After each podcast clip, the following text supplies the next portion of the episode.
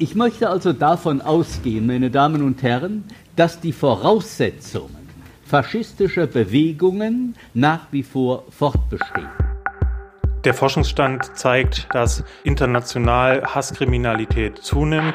We often refer to hate crime as a message crime. That is, it's intended to send a message not just to the individual victim, but to the community of which they're a part. Betroffene rechter Gewalt sind eine besondere Betroffenengruppe, weil sie nicht so sehr als Person in der Regel gemeint sind, sondern als Vertreterin einer bestimmten Gruppe, die von den Täterinnen abgewertet wird. What we see is the Brexit referendum really was a kind of catalyst in terms of like prompting a significant racially motivated backlash.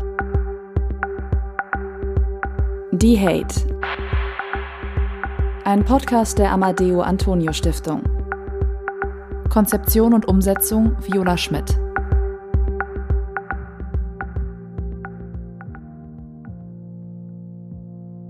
Hasskriminalität. Vorurteilsgeleitete Straftaten. Hass gegen Minderheiten.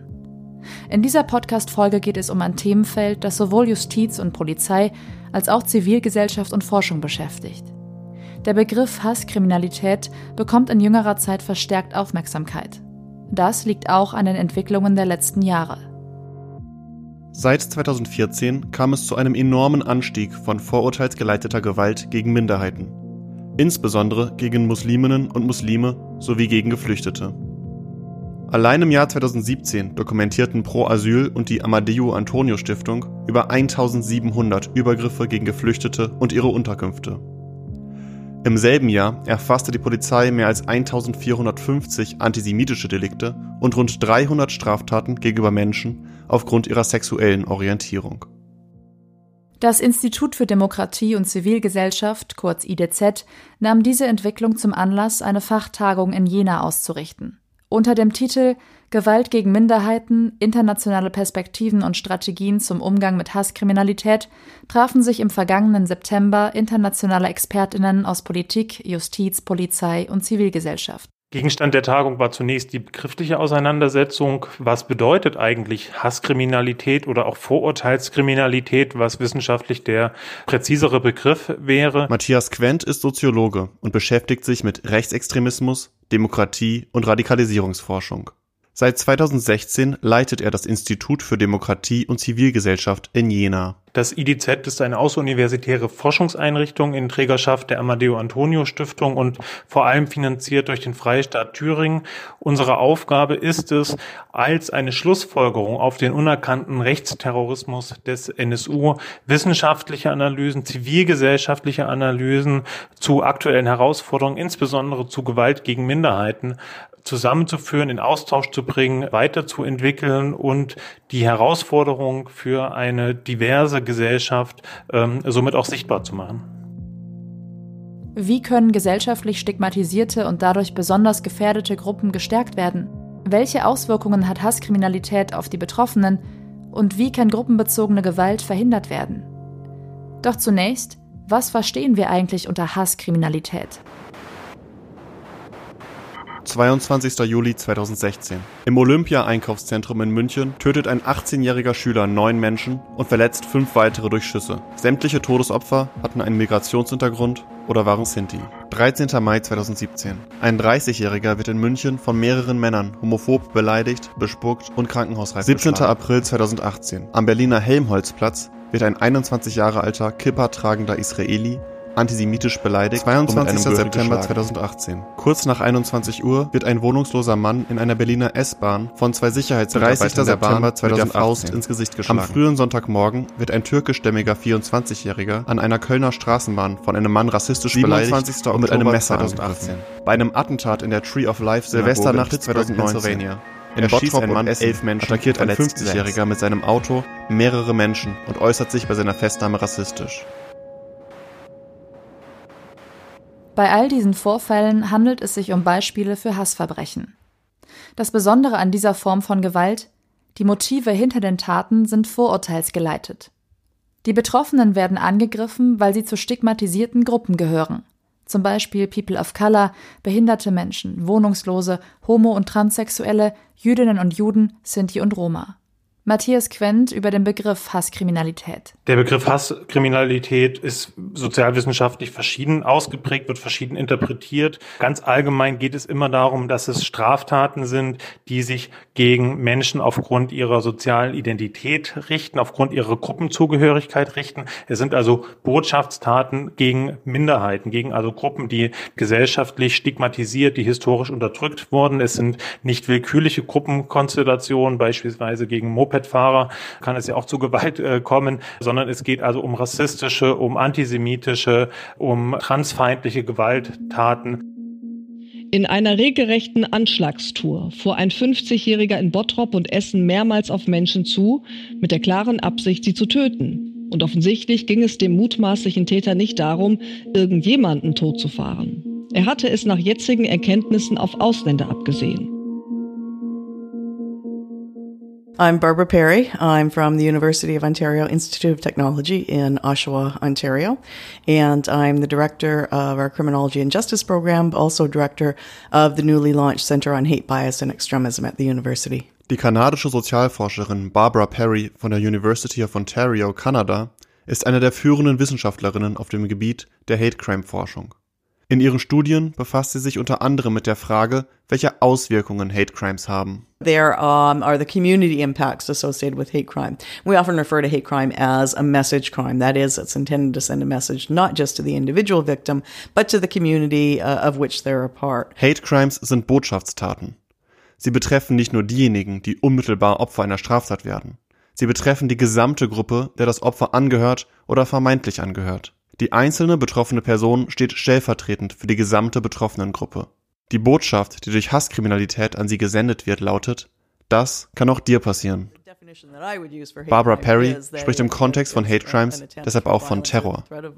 To terrorize a community, to silence them, to discourage them from engagement in the, the broader society. And, you know, terrorism is, is essentially the same thing. Uh, it's the attempt to terrorize a civilian uh, portion of the population uh, in order to effect change. How does that differ? Der lateinische Begriff Terror bedeutet Schrecken, Angst. Das entsprechende Verb jemanden in Angst versetzen. Hate Crimes, so Perry, versetzen eine ganze Community in Angst, lösen ein Gefühl der Bedrohung aus. Die gesamte Betroffenengruppe soll zum Schweigen gebracht, entmutigt werden. Das sei nichts anderes als Terror. Ausgehend von dieser Definition hat Perry den Begriff In-Terrorim-Effekt geprägt. Damit beschreibt die Sozialforscherin die Auswirkungen, die Hate Crimes auf die betroffenen Gruppen haben. The interim effects suggest the notion that that terror, that fear uh, that's experienced by the individual victim is also experienced by broader members of the that particular community. People will say it could have happened to me. You know, I'm fearful for myself and my family and my friends because if that can happen to you know someone who looks like me, you know, believes as I do, that I'm also vulnerable uh, to victimization.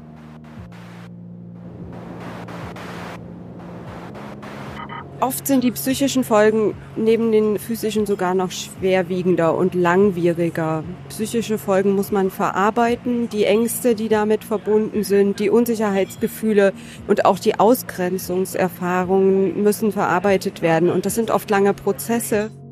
Christina Büttner, Projektkoordinatorin und Beraterin bei ESRA, der Beratungsstelle für Betroffene rechter, rassistischer und antisemitischer Gewalt in Thüringen. Wenn das häufiger vorkommt, wenn Leute keine guten Halt haben in der Gesellschaft, dann ist die Gefahr größer, dass es nicht gut gelingt und dass da vielleicht auch eine Krankheitswert zurückbleibt oder dass jemand nicht mehr seine Ressourcen ausschöpfen kann, vielleicht auch immer krank wird oder also richtig schwerwiegende langfristige Folgen können entstehen und auch das sind auch nicht nur individuelle, sondern auch gesellschaftliche Folgen. Es geht über das Individuum hinaus. Christina Büttner betont, wie wichtig es ist, dass Opfer von vorurteilsgeleiteten Straftaten wahrgenommen werden. Betroffene brauchen das Gefühl, dass Diskriminierung und Gewalt verurteilt und nicht geduldet werden. Es muss ernst gemeint sein, es muss auch konsequent sein. Das heißt, es nützt nichts, wenn jemand das sagt, das ist dann auch wie eine Negierung, ne? wenn dann am Ende nicht auch Konsequenzen draus folgen. Äh, Betroffene brauchen, um wieder Vertrauen finden zu können, einfach auch vertrauensvolle Ansprechpartnerinnen, Leute, die an ihrer Seite stehen an bestimmten schwierigen Situationen, wenn Behörden noch mit ins Spiel kommen, unter Umständen vielleicht bei der Polizei oder im Gerichtsverfahren, dass sie dem nicht alleine ausgesetzt sind. Und sie brauchen manchmal auch Öffentlichkeit, wenn sie das wünschen, dass die Problematik öffentlich wahrgenommen wird und auch thematisiert wird. Eine Sensibilisierung für diese Situation.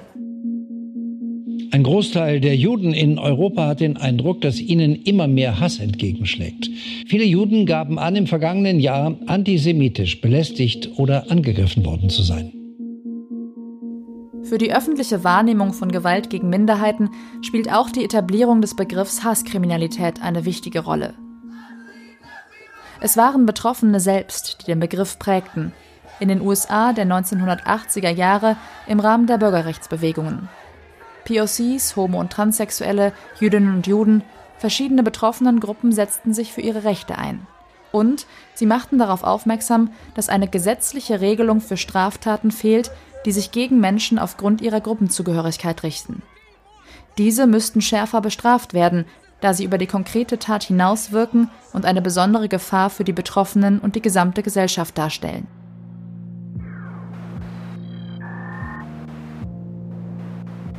Also im Grunde kommt dieses gesamte Konzept aus einer Rechtsdebatte, Bürgerrechtsdebatte. Also es ging schon um handfeste Gesetze. Marc Köster, Professor für Kriminologie an der Hochschule für Wirtschaft und Recht in Berlin. Also äh, natürlich liegt dem ganzen Konzept auch eine gesellschaftspolitische Dimension zugrunde, aber es ging immer um die Einführung von Gesetzen, die diese Gruppen schützen, wegen dem Botschaftscharakter. Und deswegen hat sich in den USA, aber auch in vielen anderen Ländern der Welt herausgebildet, dass man Strafverschärfungsgesetze einführt. Das heißt also, wenn im Gerichtssaal als bewiesen gilt, dass es tatsächlich aus Vorurteilen gegenüber der Hautfarbe oder was auch immer der Religion durchgeführt wurde und damit auch diese politische Dimension besitzt, die Rückwirkung auf die gesamte gesellschaftliche Gruppe, dass dann eine Strafverschärfung ausgesprochen werden muss vom Richter oder der Richterin. Im Unterschied zu den USA ist das Konzept Hasskriminalität im deutschen Strafrecht nicht direkt verankert. Hassdelikte können in der deutschen Rechtsprechung nur indirekt berücksichtigt werden. Eine entscheidende Änderung im deutschen Strafgesetz wurde am 1. August 2015 vorgenommen. Als Reaktion auf die Mordserie des rechtsextremen NSU treten morgen Gesetzesänderungen gegen sogenannte Hasskriminalität in Kraft. Als Folge der Selbstenttarnung des NSU und mit geänderter politischer Mehrheit wurde Paragraph 46 Absatz 2 des Strafgesetzbuches geändert. Der Paragraph 46 regelt die Grundsätze der Strafzumessung also die schuldangemessene Bestrafung eines Täters einer Täterin. Im geänderten Absatz 2 heißt es seit 2015 nun, dass rassistische, fremdenfeindliche oder sonstige menschenverachtende Beweggründe strafverschärfend heranzuziehen sind. Diese Änderung ist vor allem für Betroffene ein wichtiger Schritt, denn er bedeutet eine Stärkung ihrer Position und bekräftigt ihr Anliegen, das Tatmotiv aufzuklären und anzuerkennen. Inwieweit diese Veränderung in der Praxis tatsächlich umgesetzt wird, kann nicht genau beurteilt werden. Denn es gibt wenig Forschung in diesem Bereich, auch weil die Justiz dies bislang kaum zulässt. KritikerInnen bemängeln, dass Staatsanwaltschaften und Gerichte sich einer wissenschaftlichen Betrachtung entziehen. Anders als bei der Justiz wird Hasskriminalität bei der Polizei dokumentiert. Seit 2001 erfassen die sogenannten PMK-Statistiken bundesweit politisch motivierte Kriminalität. Diese jährlich veröffentlichte Statistik gliedert sich in vier Phänomenbereiche: PMK rechts, PMK links, PMK ausländische Ideologien und PMK religiöse Ideologien. Unter einer fünften Kategorie werden Fälle erfasst, die nicht genau zugeordnet werden können. Hasskriminalität existiert in der PMK-Statistik als Unterkategorie. Gilt eine Straftat als politisch motiviert, wird sie also zunächst in eine der fünf Oberkategorien sortiert. Im nächsten Schritt kann die Straftat zudem in die Unterkategorie Hasskriminalität eingeordnet werden. Diese gliedert sich wiederum in elf weitere Teilkategorien. Dazu gehören Rassistische, antisemitische und fremdenfeindliche Straftaten, Straftaten gegen die sexuelle Orientierung, Straftaten, die gegen die Religion, gegen den gesellschaftlichen Status oder gegen die Behinderung einer Person gerichtet sind. Seit 2017 werden zudem antiziganistische, christenfeindliche und islamfeindliche Straftaten separat erfasst. Was bislang fehlt, ist die gesonderte Erfassung von transfeindlichen Straftaten. Das Erfassungssystem der PMK-Statistiken wird von vielen Seiten als zu kompliziert kritisiert. Zudem ist unklar, wie genau die einzelnen Teilkategorien definiert sind, wo zum Beispiel der Unterschied zwischen rassistischen und fremdenfeindlichen Straftaten liegen soll. Eine weitere wichtige Frage, wie genau werden die Daten erfasst, die zu den PMK-Statistiken führen? Die Erfassung erfolgt bei der Polizei und zwar in Form einer Eingangsstatistik. Das heißt, ähm, die Polizeibeamten, die ein bestimmtes Delikt aufnehmen, geben dort bereits in diesem Zusammenhang an, ob es sich um ein politisch motiviertes Delikt handelt oder nicht. Und diese Einschätzung kann sich natürlich im Laufe der Zeit wandeln und auch nochmal geändert werden. Ob das in der Praxis aber tatsächlich gemacht wird, ist doch sehr fraglich. Tobias Singelnstein, Professor am Lehrstuhl für Kriminologie an der Juristischen Fakultät der Ruhr-Universität Bochum. Er beschreibt das Erfassungssystem der Polizei als Kette von verschiedenen Stationen. Die Straftat wird zunächst von der Polizei vor Ort bearbeitet und eingeordnet. Kommen die zuständigen Polizeibeamtinnen zu der Einschätzung, das Tatmotiv sei als politisch motiviert einzuordnen, werden die Daten an das zuständige Landeskriminalamt gemeldet. Von dort wird der Fall wiederum ans Bundeskriminalamt weitergeleitet, die statistikführende Stelle der Polizei. Hier werden die Daten nun aufbereitet und an den Verfassungsschutz und die Innenministerien weitergeleitet. Am Anfang dieser Kette steht also immer die Einschätzung der zuständigen Polizeibeamtinnen. Sie sind das erste Glied in der Kette des Erfassungssystems und tragen damit enorme Verantwortung für die Statistik. Wir bekommen dann natürlich kein realistisches Abbild dessen, was in der Praxis stattfindet, sondern das Ganze bildet erstmal nur das Hellfeld ab, also die Taten, die auch bei der Polizei bekannt werden. Und ähm, dann haben wir hier eine doppelte Verzerrung, weil die Taten müssen nicht nur bei der Polizei bekannt werden, sondern die Polizei muss sie eben auch als politisch motiviert einstufen. Und das ist in der Praxis erstens oftmals nicht so einfach, weil die Motivation unter Umständen gar nicht so leicht zu ermitteln ist. Und zum anderen haben die Polizeibeamten, die diese Einordnung vornehmen, einen doch erheblichen Beurteilungsspielraum, ob sie eben die Tat als politisch motiviert einordnen oder eben nicht. Wenn überhaupt, finden also nur die Straftaten Eingang, die auch bei der Polizei gemeldet werden. Und auch dann bleiben Fälle von Hasskriminalität häufig unerkannt. Auch weil Polizeibeamtinnen nicht genügend sensibilisiert sind. Mit dem PMK-System wurden viele verschiedene, sich teilweise überlappende Kategorien geschaffen. Expertinnen, Opferverbände und verschiedene Parteien kritisieren, es sei zu kompliziert, schwer durchschaubar und insgesamt unzureichend, um vorurteilsbasierte Straftaten zu erfassen. Ich bin Heike Kleffner und ich bin die Geschäftsführerin des Verbands der Beratungsstellen für Betroffene rechter, rassistischer und antisemitischer Gewalt.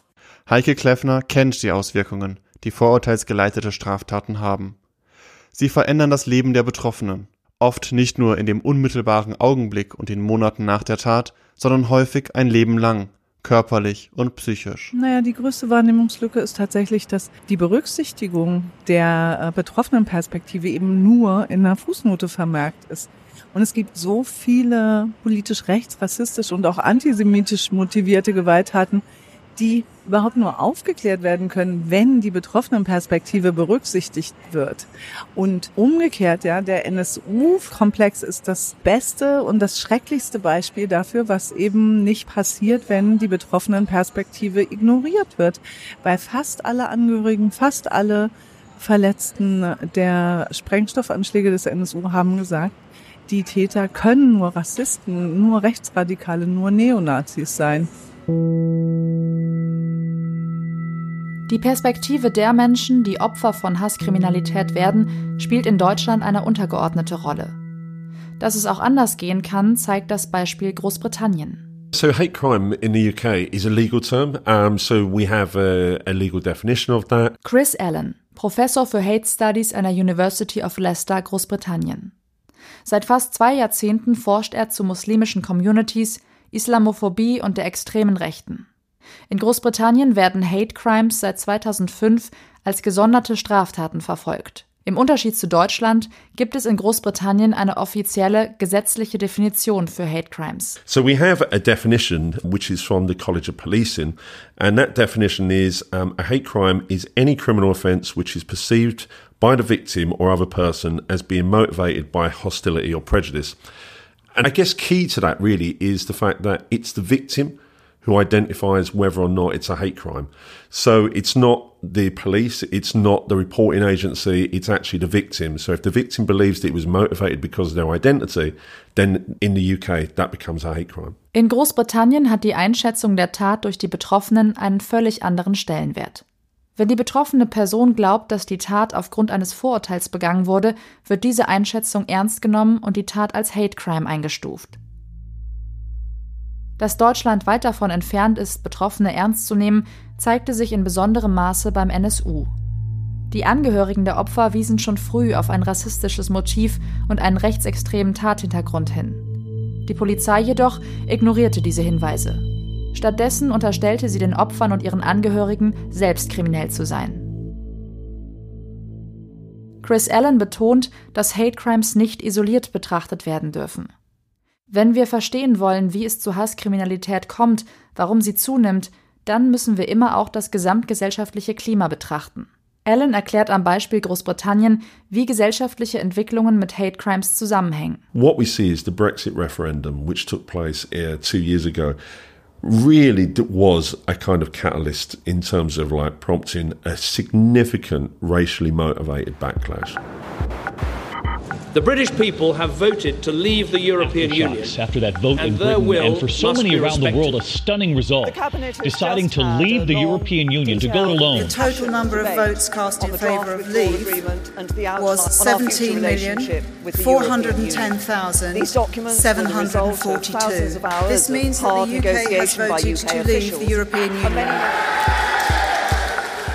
Nachdem im Juni 2016 beim Brexit-Referendum über den Austritt des Vereinigten Königreichs aus der EU entschieden wurde, kam es zu einem enormen Anstieg von rassistisch motivierten Straftaten. When you look at those actual data, you know, you see the day before the Brexit referendum and hate crime figures are at quite a normal kind of level. The day afterwards, you see this dramatic increase. Vergleicht man die Statistiken zur Erfassung von Hate Crimes einen Tag vor und einen Tag nach dem Brexit-Referendum, zeigt sich ein dramatischer Anstieg. Chris Allen erklärt den Zusammenhang so. I think that the Brexit referendum kind of functioned along the lines of kind of like a kind of politics of belonging, kind of a political mechanism. Durch das Brexit-Referendum, so Allen, werde deutlich, wer vermeintlich zu Großbritannien gehört und wer nicht. And who can't and who shouldn't. Die Narrative und Diskurse, die im Zusammenhang mit dem Brexit stehen, begünstigen ein gesellschaftliches Klima, in dem Leute sich ermutigt fühlen, auf die Straße zu gehen und ihre rassistischen Einstellungen in Gewalt auszudrücken. Doch nicht nur der Brexit trägt zu einem Klima bei, das Hate Crimes befördert. Auch islamistische Terroranschläge begünstigen eine Stimmung, in der Hasskriminalität ansteigt, so Allen. In den letzten Jahrzehnten beobachtet Allen zudem ein Klima, in dem vor allem muslimische Communities Ausgrenzung und Diffamierung erleben, auch von Seiten der Regierung. An diesem Diskurs zeige sich, die Stimmen der extremen Rechten und die des politischen Mainstream sind mittlerweile zusammengewachsen. We have created this kind of like landscape in the UK where actually when you have the political elites, when you have those hierarchies, when you have the prime minister using a platform in the mainstream media to say, look, Muslims, you know, aren't British. Muslims don't want to be British. You know, we need to stop foreigners coming here. You know, we have too many foreign people in this country. Actually, that emboldens those who want to kind of, you know, perpetrate hate and want to perpetrate hate crime, and it gives them permission to hate. Permission to hate die Erlaubnis zu hassen. Auch Matthias Quent vom IDZ beobachtet, dass Hasskriminalität international unter bestimmten gesellschaftlichen Stimmungen legitimiert und dadurch verstärkt wird. Sogenannte Legitimationseffekte zeigen sich zum Beispiel durch die Politik von Donald Trump in den USA und in Kanada. Und auch in Deutschland ist der Einfluss von Rechtspopulistinnen bemerkbar. Wir können in Deutschland ganz Ähnliches beobachten in Zusammenhang mit dem Erstarken der AfD, was zu einer Legitimierung von Taten gegen Minderheiten führt. Auf der anderen Seite gibt es Studien, die sich auch von uns Studien, die sich damit auseinandersetzen, was machen solche gruppenbezogenen Botschaftstaten mit denen, die davon betroffen sind und mit ihren Gemeinschaften. Und da zeigt sich, dass Menschen, die von Hasskriminalität viktimisiert, geschädigt werden, schwerere, stärkere psychische und körperliche Folgen erleiden, geringeres Demokratievertrauen, Politikvertrauen und Institutionsvertrauen aufweisen als Menschen, die das nicht erleiden oder als Menschen, die ähnliche Straftaten erlebt haben, aber ohne diesen Gruppenbezug. Also reine Kriminalität zum Beispiel aus wirtschaftlichen Gründen und nicht aufgrund von Gruppenkonstellationen. Also Hasskriminalität tut mehr weh, schadet mehr und zwar nicht nur individuell, sondern auch gruppenbezogen und für die Gesellschaft, die ja von einem Gleichheitsanspruch ausgeht. Was können wir also tun? Die Prognose von Chris Allen ist düster. Hasskriminalität, so der Forscher, werde weiter steigen. Was können wir also tun, um gegen Hasskriminalität, gegen Gewalt gegen Minderheiten vorzugehen? Wie können wir Betroffene schützen? Barbara Perry drückt es so aus. There's no single way that it needs to be uh, multidimensional responses. We need to collectively challenge that hostility and that prejudice in whatever form that we see it, collectively as well as individually, and we all have a responsibility to do that. Hasskriminalität ist ein gesamtgesellschaftliches Problem. Um dagegen vorzugehen, Betroffene zu schützen, die Hintergründe zu verstehen, braucht es gesamtgesellschaftliche, mehrdimensionale Antworten. Die Tagung des IDZ zum Thema Hass gegen Minderheiten konnte wichtige Einblicke in das Phänomenfeld aufzeigen. Aus Justiz, Polizei, Forschung und Zivilgesellschaft wurden unterschiedliche Perspektiven und Probleme benannt. Fest steht, die Auseinandersetzung mit Hasskriminalität ist angesichts des erstarkten Rechtspopulismus wichtiger denn je. Denn Hasskriminalität destabilisiert die Gesellschaft und greift sie in ihrem Kern an, in ihrem Grundprinzip der Gleichwertigkeit und Freiheit aller. Die Hate. Ein Podcast der Amadeo Antonio Stiftung. Konzeption und Umsetzung Viola Schmidt. Es sprachen Matthias Gödeking und Viola Schmidt. Musik Kevin MacLeod und Jan Möller. Weitere Infos unter amadeu-antonio-stiftung.de